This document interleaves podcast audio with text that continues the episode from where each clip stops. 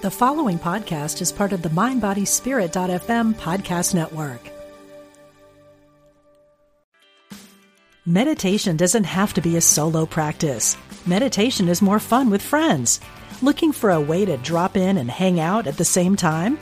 Join us online at Omega Institute for a meditation party with self proclaimed meditation nerds Dan Harris, host of the 10% Happier podcast, Sebene Selassie, and Jeff Warren. This three day retreat will stream live from Omega's Hudson Valley campus May 17th to 19th. Don't miss the party. Reserve your spot at eomega.org slash party today.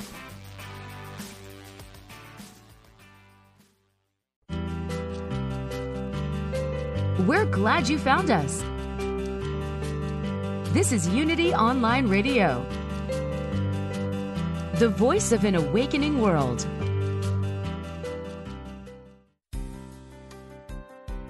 Welcome to Spirit of Recovery, offering support for your spiritual growth and addiction recovery. Here's Reverend Dan Beckett. Welcome to the Spirit of Recovery on Unity Online Radio. We're glad you're with us today. I'm Reverend Dan Beckett here with special guest co host Reverend Michelle Jellinch. Today, we'll discuss ways that spirituality and recovery intertwine and work together to support your spiritual growth in your recovery journey. If you're listening live, you're welcome to join the discussion with your comments and questions. You can call us right now at 816 251 3555. Again, the number is 816 251 3555. We'd love to hear from you. And Facebook users, you can also message us during the show or anytime during the week from our Facebook page, Spirit of Recovery. Just click the send message button right below the banner. And just as with phone calls, your anonymity is always respected. Today's show is titled Preparing for New Possibilities. As we grow through our addiction recovery journey, we often come face to face with old habits that are hard to break.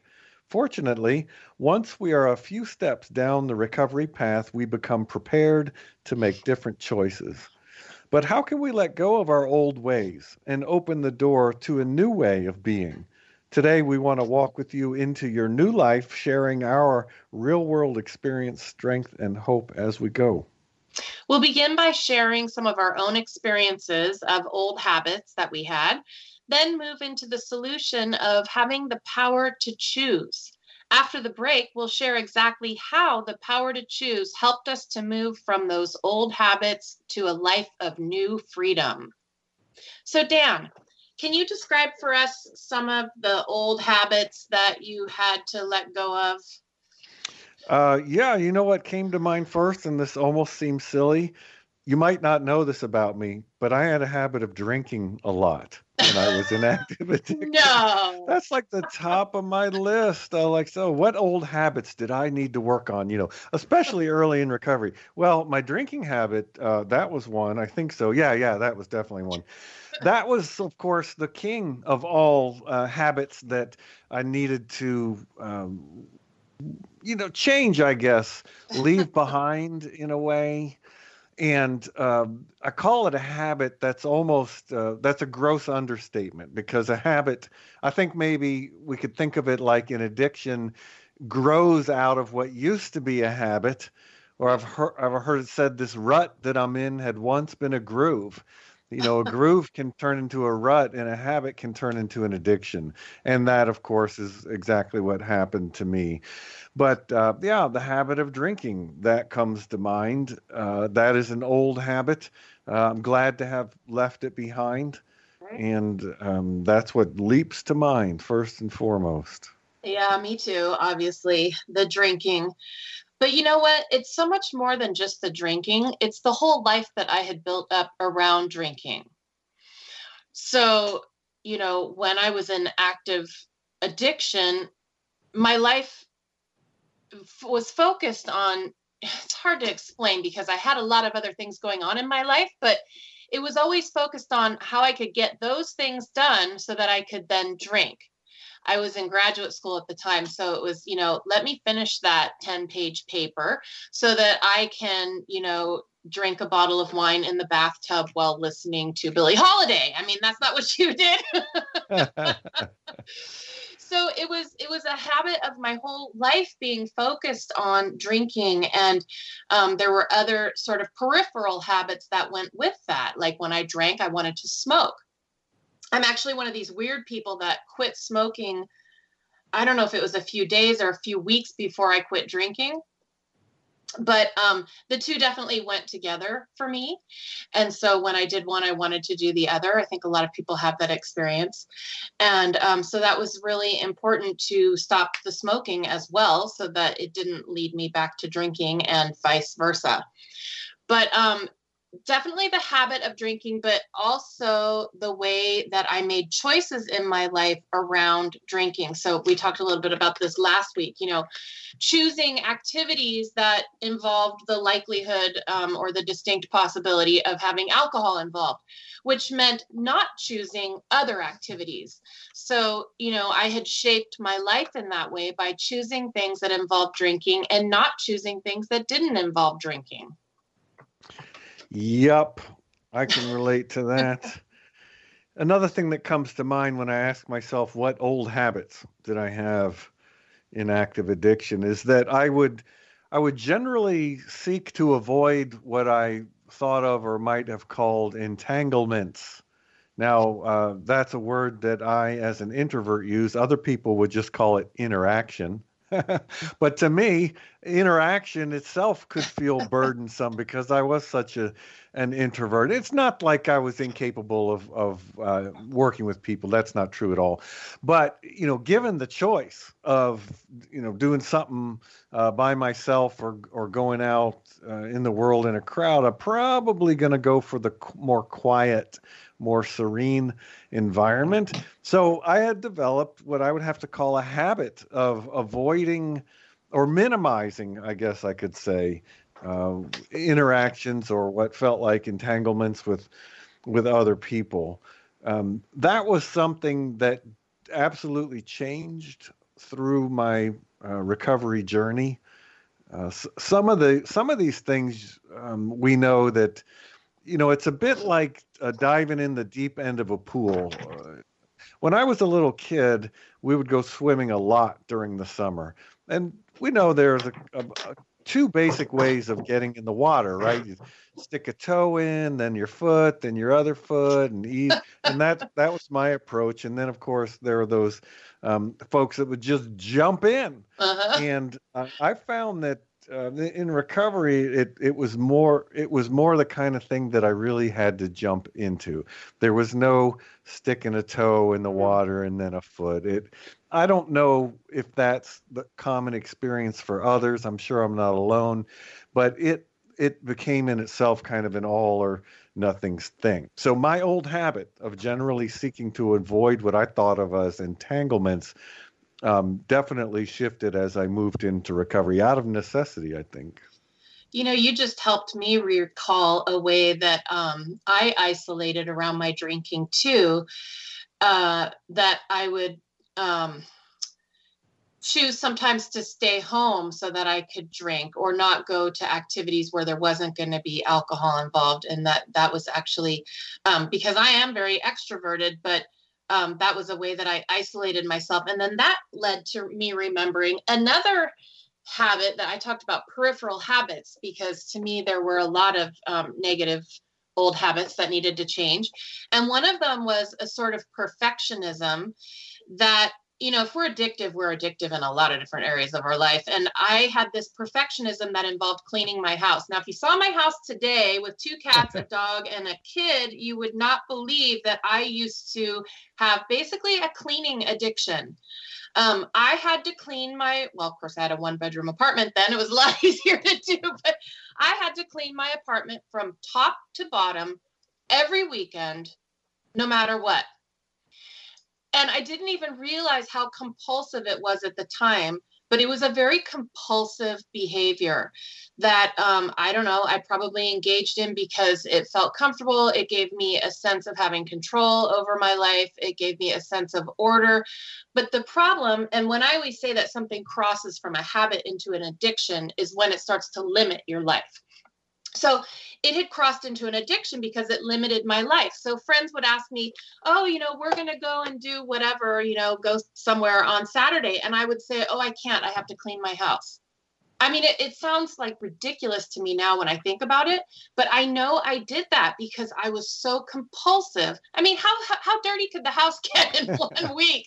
But I had to clean that thing top to bottom every weekend, and so that perfectionism and that compulsiveness was also a habit that I had to um, to change. Yeah, I can see that. Another uh, old habit that comes to mind that I had, especially in active addiction, was, and this is sort of related to what I was saying about avoiding entanglements. My whole goal in life, my ultimate goal, asking me for anything, I didn't have to be anywhere. And I would, of course, um, structure my life sort of hopping island to island, so to speak. So I might be able to make it so that there was nothing on my calendar for a short period of time, maybe a day or a weekend or even part of a slow week at the office or whatever. But you know, that's not the way that life is. Life is continually presenting us with opportunities and interactions and right. choices to make. And so uh, that was a goal that was never felt like it was fulfilled. And I call that an old habit because that that was a habitual uh, point of view that I had. Like, yeah. man, I just want to make it so I don't. Will it? Will the work? Can the world just slow down yeah. long enough for me to feel like I can keep up? So I I still today um, balance doing with resting, but yes. I do it in a much more healthy manner. And I do take a Sabbath day. We've talked about um, because I preach on Sunday, Monday is my Sabbath day. And right. literally, my goal, and I achieve it m- most of the time. My my ideal is to achieve it all the time. Is that there literally is nothing on my calendar on Monday. And so that's so that I can rest, and I think that that's a reasonable balance. Yes. But it used to feel like my whole life, you know, was was aimed right. at someday, you know, if I won the lottery, then I wouldn't have to do anything, that kind of thing. You know, um, we often think of habits as being, you know, sort of outward behaviors, drinking or smoking or cleaning or isolating. But um, when I was thinking about what these habits were, um, the uh, probably the biggest problem for me was a lot less tangible, but had to do with my thinking. So, negative thought habits. And it took me a lot of time before these things began to become clear to me. It certainly wasn't in early recovery. I had enough on my plate at that point just to not drink and learn to live life without my active addiction. But, um, then after you know then as i went deeper and deeper i started to realize a lot of the negative thought patterns that i had and that were really driving a lot of my behavior and a lot of my life. So negative um, negative patterns of thinking thinking negatively about things um, negative self-talk. That took me a really long time to uncover that because it's so um, insidious and it's so um, not usually at a level of our conscious awareness so um, I didn't realize that I was having all this negative internal self talk that was driving my life. And it took me a long time before I began to become aware of those thoughts and beliefs and things running through my head that were driving me. Absolutely.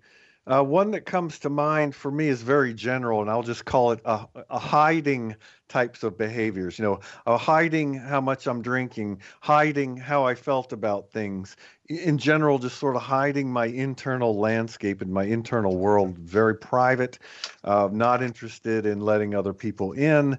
And that was a an old habit that uh, fortunately shifted after I moved into recovery. But talk yeah. about shifting now that we know about this challenge of old habits. What is the solution? Well, in unity, we affirm that all of life is governed by spiritual principles. And as spiritual beings ourselves, we can learn to use these universal laws. Yes. And specifically, Unity's third principle states we are co creators with God, actively creating our world through thoughts held in mind. What this means is that we create our own reality through our thoughts and beliefs. When we become aware and mindful of our thoughts and beliefs and how they're operating in our lives, then we begin to have the power to choose what those thoughts and beliefs are. And that is what we want to focus on today. But what do we mean by the power to choose, and how can we become more aware of the thoughts and beliefs that are creating our reality? And how does doing that help us create the, the power to choose? So, Michelle, when you think yeah. about the power to choose um, in that way, what comes to mind for you? So many things, but the first thing I want to touch on is just adding the practice of prayer to my life. So, um, after taking the third step, turning my will and my life over to the care of the God of my understanding, that meant that um, my new practice was to seek God's guidance in all things.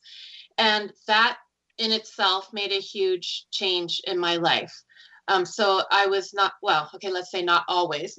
I was not always acting so impetuously or so compulsively.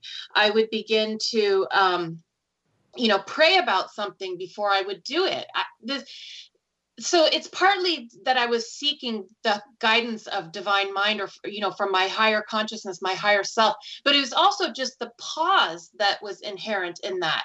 So if i was going for a job interview or i was considering taking a new job or taking some new step rather than just charging forward and doing it like i'd always done before i was being taught um, in the program in 12 step recovery program to pray about things before. And I used to have a sponsor that I would call her up, you know, all amped up about whatever crisis was happening in my life. And she was wonderful. She was this Jamaican lady. She had this great accent. And she would just say, Have you prayed about it yet? And if my answer was no, she would hang, we would, she would say, Call me back when you've prayed about it she was just so not no nonsense. And it was like duh you know she didn't even want to talk to me about it until i had prayed about it. And um, that really helped me learn a new way of approaching things in my life by taking that time to stop and ask for higher guidance rather than just charging forward I love that that idea that the power to choose is closely related to even born out of in a sense that uh, willingness and that decision to to turn within and to move into prayer around things. When I ask myself what what is what do I mean by power to choose? What does that mean or to me or what does that look like um, for me? The first thing that comes to mind is sort of what it doesn't look like in that uh, I'd had a teacher uh, some years ago point out that addiction is is basically the lack of choice. Mm-hmm. And addiction recovery is recovering, among other things, recovering the power to choose. And so the power of choice then looks like the opposite of an addiction. And I mm-hmm. certainly uh, resonate with that. I know um, I can remember, you know, I have images in my mind about it becoming abundantly clear to me that I was no longer choosing to drink. You know, there was a point yes. where um, I, I could pretend that I was, or even fake it that I was, but there was a part of me that was waking up to the realization that I really wasn't, and that I really did not have and had lost um, the power to choose. And so, what does the power of choice look like? It looks like the opposite of addiction. It looks like right. I get to step back, take a breath, or maybe, like you said, um, move into a time of prayer, even if ever so briefly. And, uh, you know, am I going to go left or am I going to go right? You know, right. choose one or the other. And my addiction was most definitely the lack of that. Yes, I understand that. You know, another uh, part of my recovery and spiritual journey that's been so important is um, adopting a mindfulness meditation practice. And I know sometimes that's the last thing people want to hear.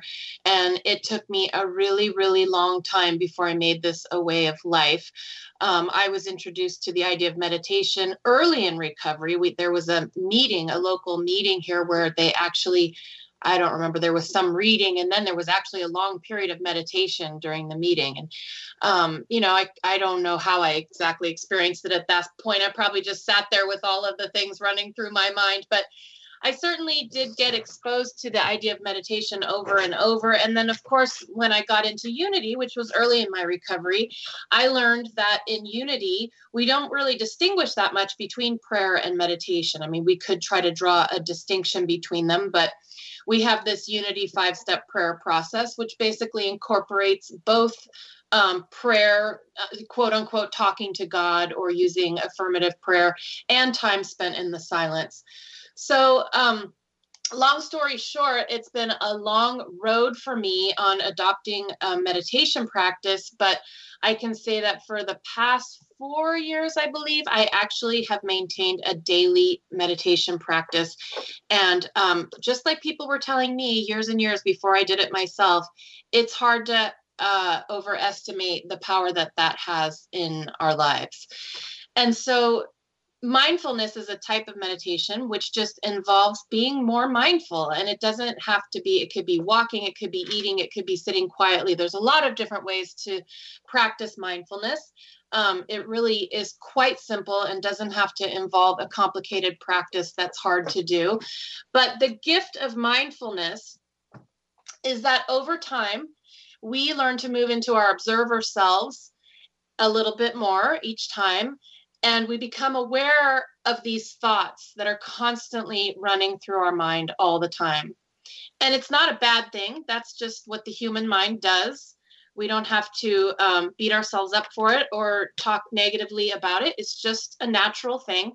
But the the the shift is when we become aware that these thoughts are are there because for so many years I had no idea what the thoughts and beliefs and self talk were that were driving my life. I was totally unaware of them.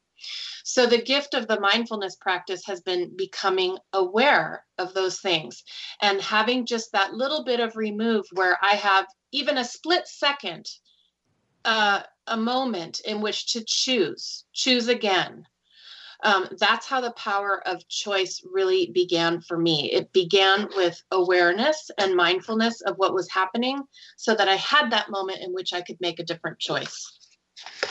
You know, one thing that I've found really helpful surrounding just this whole concept of the power of choice and, and how addiction, in a way, is uh, can be seen as losing that power, is that uh, in the Unity 12 Powers framework, we have a power that aligns very much with choice. It's the power of will. Mm. And so, uh, what I'm referring to is that Unity co founder Charles Fillmore defined 12 powers, he called them, or abilities, we might say, mm-hmm. that all people have inherently. And these are spiritual tools that we are using and we can begin to use in a more mindful manner. And one of them is the power of will that being defined as the ability to choose, decide, command, lead, or determine. And so the reason I find that helpful is is it's not that just knowing that all of a sudden somehow makes it so where I lacked the power of choice now I have it. It's not that simple, but what it right. tells me is that the power to choose is woven into my very being, you know, mm. the, the very center of uh, my nature as a spiritual being contains the power of will. I don't have to go get something that I'm lacking. I have to learn or relearn how to employ something that I have been employing in a way that's not helpful. And so to me, that just kind of brings with it some sense of hope, if you will, that um, all is not lost. I I can regain this ability because it is a, a core part of who I am as a spiritual being. Yes, absolutely. I heard the third principle being described in this way. We are always using the power of will. We are always using um, that power of our thoughts and feelings to uh, create our life. The question is whether we're doing it consciously or not. So this is not like you said something new that we start doing. We've been doing it all along. We are always creating the experience of our reality through our thoughts. It's just a matter of it becoming conscious. Because once we become conscious and aware that we're experiencing life through the lens of our own perspective and our own thoughts, that's the first step to to realizing that we have any power to change it as long as it's unconscious, there is no power to choose.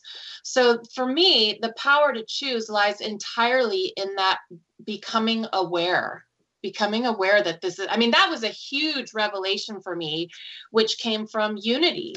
You know that was a very new concept to me that i had eh, you know i thought life was happening to me. You know that's kind of the cultural uh you know mindset is that all these things are happening to us and we're victims of them. And when i got into unity it started to teach me that no life is happening through you. It's happening through your perspective through your thoughts through your mindset through your beliefs. All of these things that we hold in our consciousness are what are shaping our experience of reality.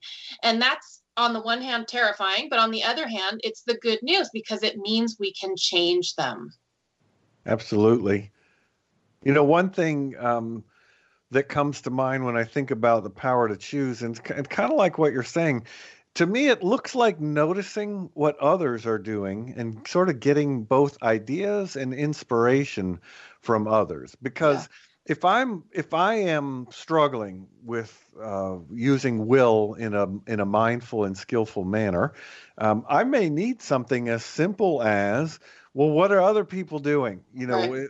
Oh this person just shared about how you know they take a walk each evening when they used to you know sit down and have a beer or whatever it is that they used to do and i think oh okay so that's maybe that's something that would help me to become more mindful um, yeah. of what i'm doing and re- recover the power to choose that kind of thing yeah i think that's why you know the the 12 step group meetings and support groups and such are so important.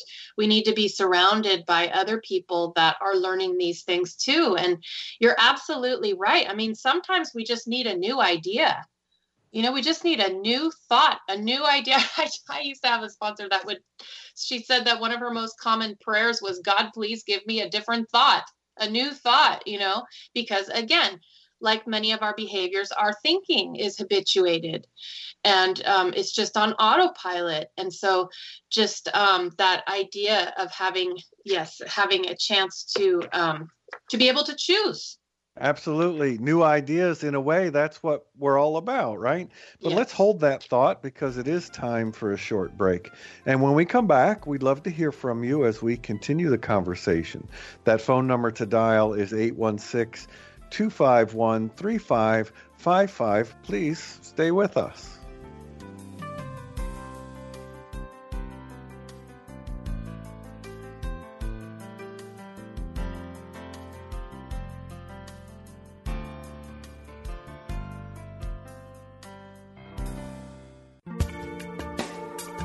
Thanks for joining us. This is Unity Online Radio the voice of an awakening world.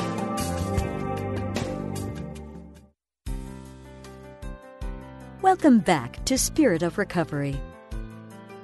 Welcome back. We're glad you're with us today. And if you're just joining us, my name is Reverend Dan Beckett here with Reverend Michelle Jellich. We will resume our discussion in a moment, but first we want to let you know that the phone lines are open. So if you have a question or comment to share, please give us a call at 816 251 3555. Again, the number is 816 251 3555. So prior to the break, we were discussing some of our old habits and habitual patterns, including habitual thought patterns and negative um, thought patterns, as well as how um, in recovery and especially through the practice of prayer and meditation, we began to get an awareness of how we had the power to choose differently. So, Dan, now that we have discussed this um, topic of the old habits and we know that the solution to this problem is the power to choose, how exactly does that power to choose lead us to a life of new freedom?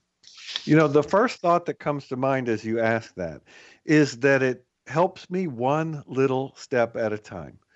I know uh, it's true about me, and I, I have found that others, many others, have a common experience that just because my mind can conceive of where I want to be in my life, I think I got to like get there right now. Yeah. You know, how, how can I get there now? What what do I got to do just to get this done so that I can be there? And I become very um, future oriented you know, there's nothing wrong with having goals and aspirations, but I don't want to live my life with my head never in the right here and right now. And so the power to choose has helped me move from old habits into new freedom, one little tiny step at a time. Yep. You know, the the choices uh, that I make that are different can be seemingly tiny and almost um, almost like how you know how could they possibly make any difference? The big choice that i'm working through of course is related to my addiction. I'm choosing no longer to uh, participate uh, physically in my addiction but the the remedy if you will or the path to recovery is a path of tiny little choices. It might be a, a difference in the way that i respond to someone. It might be um, being quiet when I normally would have spoken, or for me as an introvert, it might have been go ahead and share something about how I'm feeling when in the past I might have been quiet and said nothing. But one little, seemingly inconsequential little things I have found um, act as both a practice for making new choices and yeah. build up over time to really change my life uh, in a deep and substantial way, but one little step, one little baby step at a time. Yeah. Well, I mentioned before the break um, lots of habitual behaviors that I had um, when I was still in my active addiction, such as a compulsive need to clean my house and um, the habit of smoking and drinking together at the same time, and of only choosing activities that involve drinking. Um, so as I began to develop the power to choose different choices, to choose different activities, um, I really did feel a new freedom. Um, I felt like I'd been released from like a life where the script was already written and I was just doing what was on it to a life where I had the power to choose. It was such a revelation to me. I had all this freed up time and energy that was not spent on um, figuring out what I was going to drink, how much I was going to drink, who I was going to drink it with, and where I was going to drink it. Um, I had energy to try new things, you know, and I had this sort of like renaissance experience where it's like, oh, I remember, you know, taking up bike riding and taking up rollerblading. And those were things I would never have done before. I don't know why. It's not that I wasn't capable of them, but it was because my life had um, had turned into had had uh, evolved into this rigidity where I only did certain things and I didn't try new things outside of them or I had an idea that these are the things I do and I don't do those other things. And that's the absolute opposite of freedom, right? So I just remember like, oh, I could do this. I could ride a bike. I could rollerblade. I could read Shakespeare. I could get acupuncture. Like it was like the world opened up to me. And um that's freedom. You know, that's yeah, freedom. I can hear that. I'm thinking maybe the problem was that the drink holder on the bike wasn't big enough for a bottle of wine. that would definitely kept me off of it. And also all those dirty looks from people. yes. I can get that picture out of my head. Okay, so the power to choose. I'm asking myself, how did the power of choose help me move from those old habits to a new freedom? You know, I'm reminded of that uh, old old saw. Old habits die hard and I have found that to be the case. And what that tells me, uh, I I take that in a very positive way, meaning, look, I, I am not going to turn this around overnight. I've I've heard it said, and I've said many times, if you walk ten miles, if I walk ten miles into the woods, I got to walk ten miles out of the woods. So why don't I just give myself a break? and recognize that these things, especially the big ones, are going to shift slowly over time. And it's okay. I, I don't need to be a completely different person tomorrow. I can look at what's right in front of me, like what is right here and right now. What simple different choices can I make? You know, not the uh, always wanted to make grand and giant choices, oh, like a career change or I'm going to move across the country. Right. No, no, no. Just little, little tiny things. Uh, like I said, speak when maybe I would have been quiet, or be quiet when I would have spoken, or go outside and walk around the block when I might have, you know, sat on the back porch and smoked and drank or whatever. But I have found it to be true that old habits die hard, and I and and the the good in that, at least for me, has been that it, it tells me that's okay. That's kind of the nature of this level of, of uh, shifting and change and growth. And it's okay if it seems like it's happening slowly. And it's okay. Um, and I can give myself a break and uh, not beat myself up because it, you know, I'm not, it's not happening fast enough, or I don't, I still feel like this when I want to not, or whatever it might be. Yeah, boy. Um, as addicts, we like to do things in a big way, right? And um, I really liked what you said that it's not about making these big, huge changes. And of course, we are often cautioned against making such large changes in early recovery. We have enough to manage um, just with the very small ways that our lives are changing on a daily basis. And you know life is in the details. So some of the changes you mentioned you know those things they may be small but they make a profound difference. Um, our life is not about big huge changes. It's about the dailiness what we do every day with the time that we have. And so um, making those small changes it's more sustainable. Small changes are more sustainable. Large changes tend to um, not go so well and often you know we renege on those things when we try to bite off too much, you know. Um, so small sustainable changes. I think, you know, I, I think the same thing when it has to do with like, oh, you know, I want to become healthier, I want to eat healthy, I want to exercise. People that go you know nuts with that like around the first of the year they start eating nothing but kale and going to the gym for two hours a day you know you'll find three or four weeks later they're not doing any of that um, but small sustainable changes are very powerful you know, starting to make small changes towards the life that we want.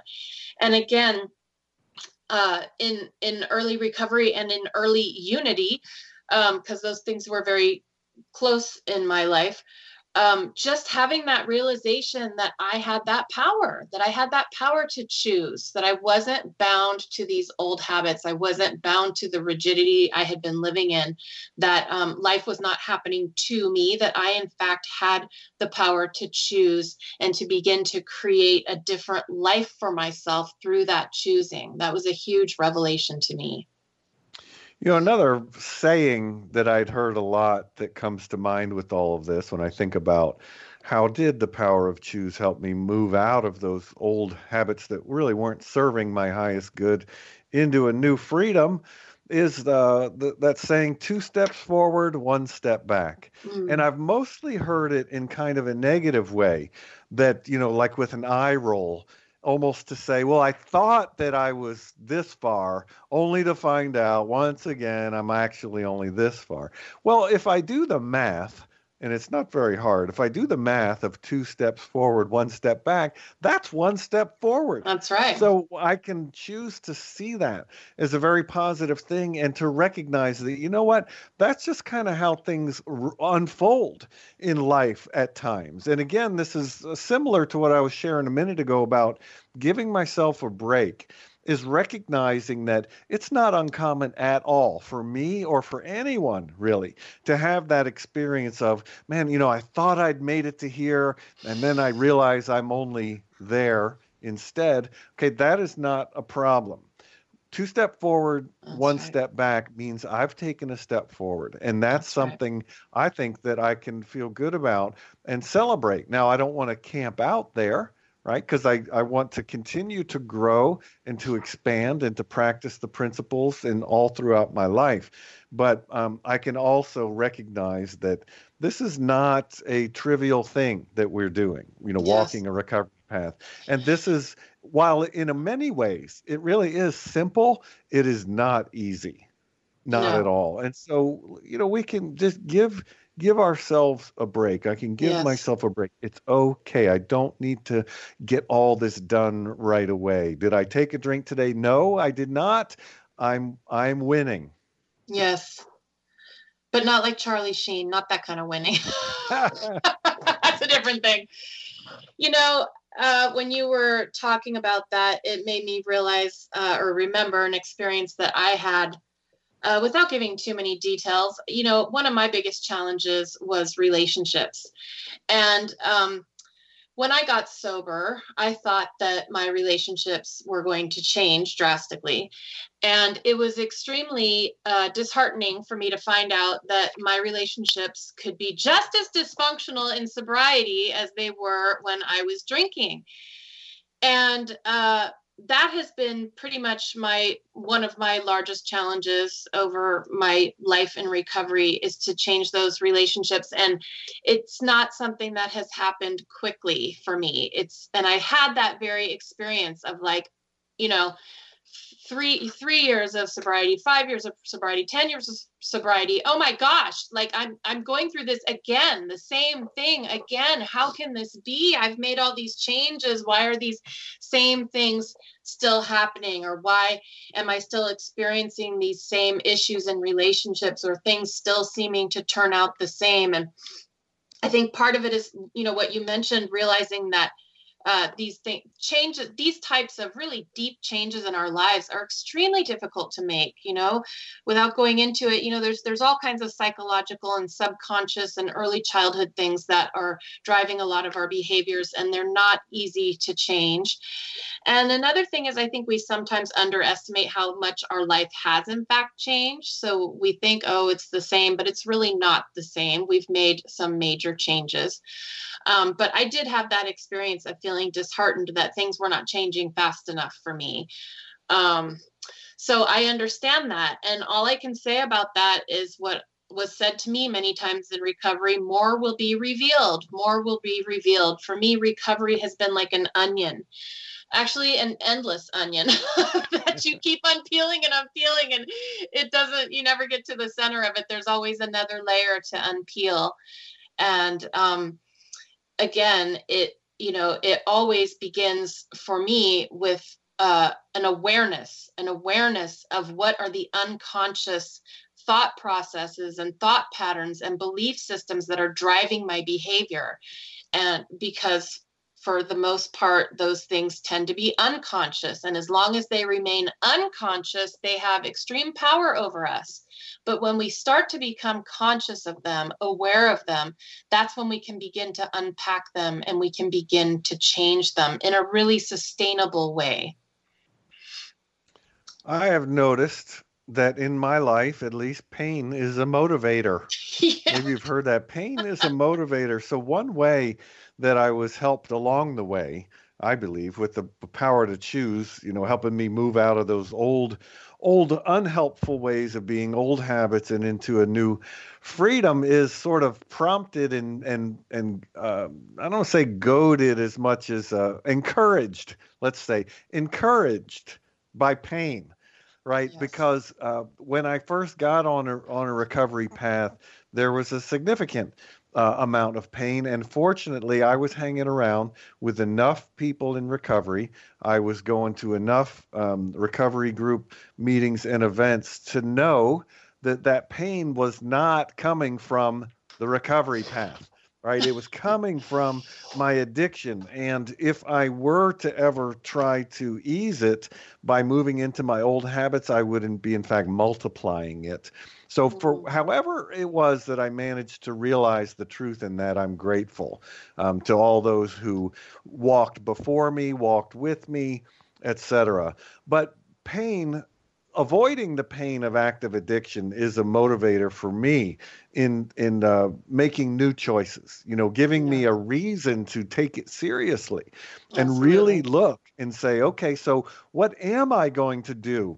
Every evening when I get home from work when I used to do this other thing. Oh, I'm going to get out my phone and I'm going to call a recovery friend. Or maybe I'm going to call three recovery friends. And if they don't pick up, I'm going to leave a message because this is one thing that I do that's different than I used to do.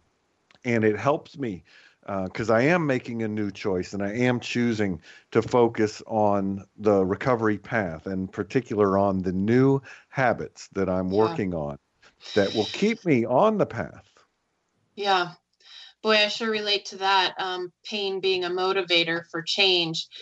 You know, I think it's a human nature thing that, you know, I'm not going to change something until I get pretty darn uncomfortable uh, it just requires that for me to be willing to make because sometimes changes are really frightening and really challenging for us. Um, you know, the fear of the unknown. We know we need to change, but we don't know what it's going to look like. And so it's easier to just stay in the negative habit because it's comfortable and it's familiar. But um, so luckily, life has a way of um, taking care of that for me. In my church, we like to call it the spiritual two by 4 mm-hmm. That's when something just comes, you know, well, seemingly out of nowhere and just smacks you over the head and brings you to your knees. And nobody wants to be in that place. But actually, I've found that being on my knees is a place of incredible grace because it's where I become willing. I've gotten in enough pain. I've been trodden down enough by life that I am willing to make a different choice, willing to start to look at, you know, how have I created this mess? How have I gotten myself into this situation? What is it about my thought patterns that are creating this scenario over and over again? Um, so, yeah, I have to get pretty uncomfortable before I'm willing to do that hard work. But in that way, we can almost see pain as a gift because pain tells us that something is wrong, something needs to change. Um, my beloved senior minister, Reverend Vicki Elder, always says things come up in order for them to be healed. So if it's coming up again and again and again, it's because it's ready to be healed, it's wanting to be healed. And so, in that way, pain can be a real gift for us. Yeah, you know, uh, I, I, seem to have a theme today about some of these uh, program sayings and aphorisms, some from within the program and some not. But I'm just finding a lot of wisdom in them. Uh, you mm-hmm. know, at mm-hmm. first I thought that, that, you know, I wanted to roll my eyes at them. Oh my God, so it's silly. And uh, why do we have to keep saying that? And then after a while, I realized, well, the reason that we have these is because they very quickly get right at an important factor or truth or something yeah. that I need to remember uh, as a, a, person in recovery. And one, actually, I have two of them, and they're to me they're variations on a theme. Fake it till you make it. Yeah, yeah. I've heard That's said. a good one. yeah, and I've also heard it said act as if. Yes, those now those I think for me those are not exactly the same thing, but they're similar in that one way that uh, the power to choose can help me move from my old unhelpful habits into a new and freer way of living is by um, even if I feel like I can't reach inside and make myself different, well, why don't I pretend? Like, what would I do uh-huh. if I if I were different? What might that look like? What might it feel like if I were to just to pretend, just to myself? And I don't mean that I'm deceiving anyone. It means I'm. It's like trying on a new hat, right, or trying on a new uh, set of clothing. Let me try this on and see what it feels like so that I can begin to become more aware of what it feels like. And that helps me uh, choose it more often. It makes it easier to recognize, and therefore, to me at least, in my experience, easier to choose. You know, I think you really hit on something important. Um, we talk a lot in Unity about how our thoughts create our reality. And I'm not saying that that's not the case, but I think that it's a little more complex than that. I think that it's not just our thoughts, it's our beliefs, it's our um, emotions, and it's also our actions.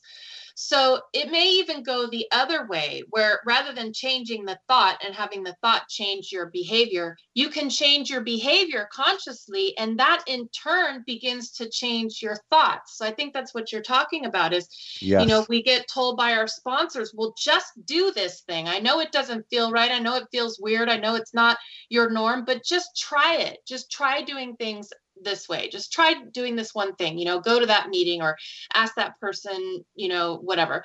And so we do those actions and then they have the effect of beginning to change us. So it works both ways. And again that's that power to choose.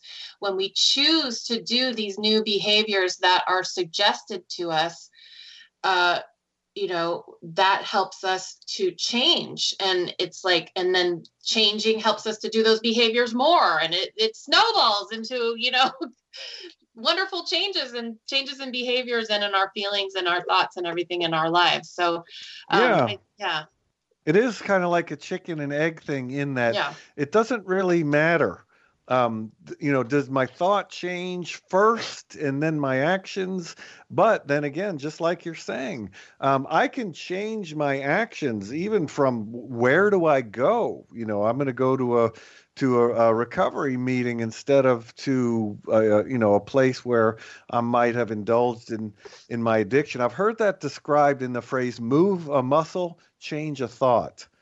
Ah, because I know, at least for me, I can sit there on the couch, so to speak, and stew about things. And in I cannot I cannot change everything about my experience in the world simply by sitting there and thinking about it. Yes, I do need to sit quietly in what we call uh, meditation or or prayer. I do need to raise my awareness of what is going on within me. What are the habits of mind that are in play right now? But also, I need to stand up and walk and do something, wash the dishes, walk around the block, play with the dog, talk to my spouse, go, you know, c- pick up the phone and call a recovery friend, go to a recovery club or meeting or something.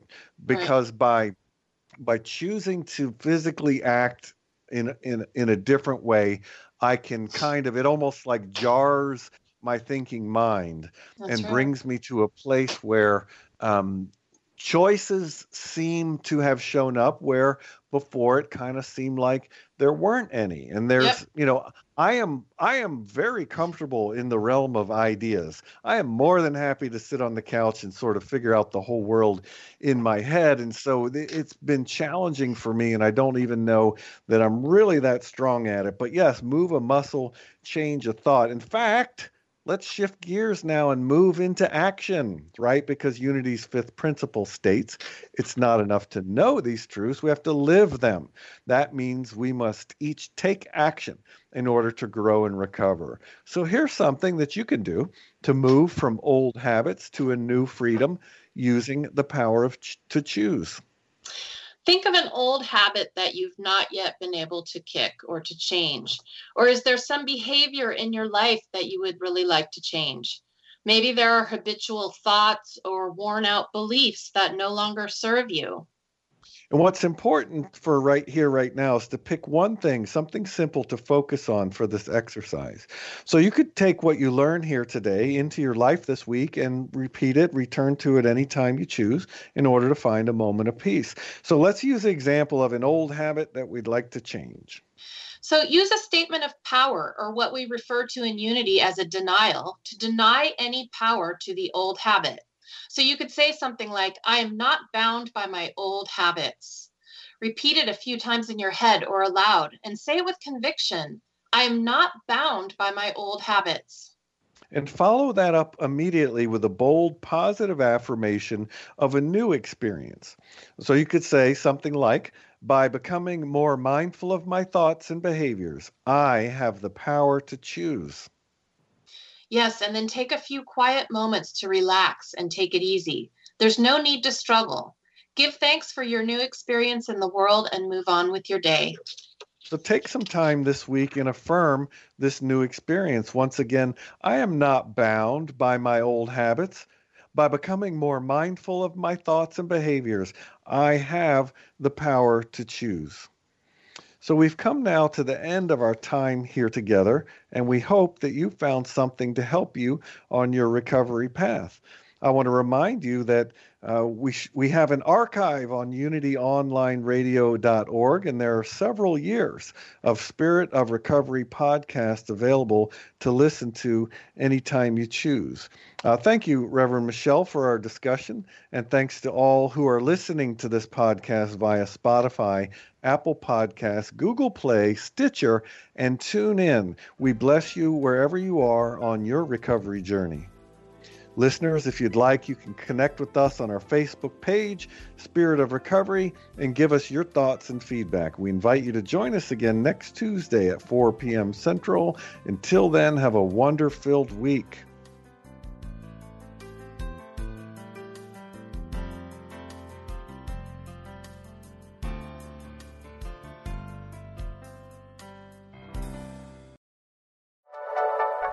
Thank you for listening. This is Unity Online Radio, the voice of an awakening world.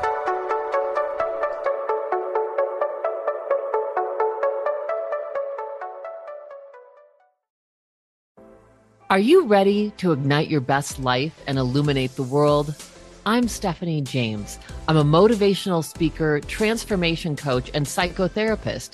And what lights me up is helping people just like you create the greatest versions of themselves. On my podcast, Igniting the Spark, I will help you ignite your joy and reach new heights in your personal and professional life. Join me for some incredible conversations with authors, spiritual teachers, and other influential thought leaders to help guide you on your way. If you are ready to stop playing small, join me for Igniting the Spark on the mindbodyspirit.fm network or wherever you get your podcasts and ignite your best life.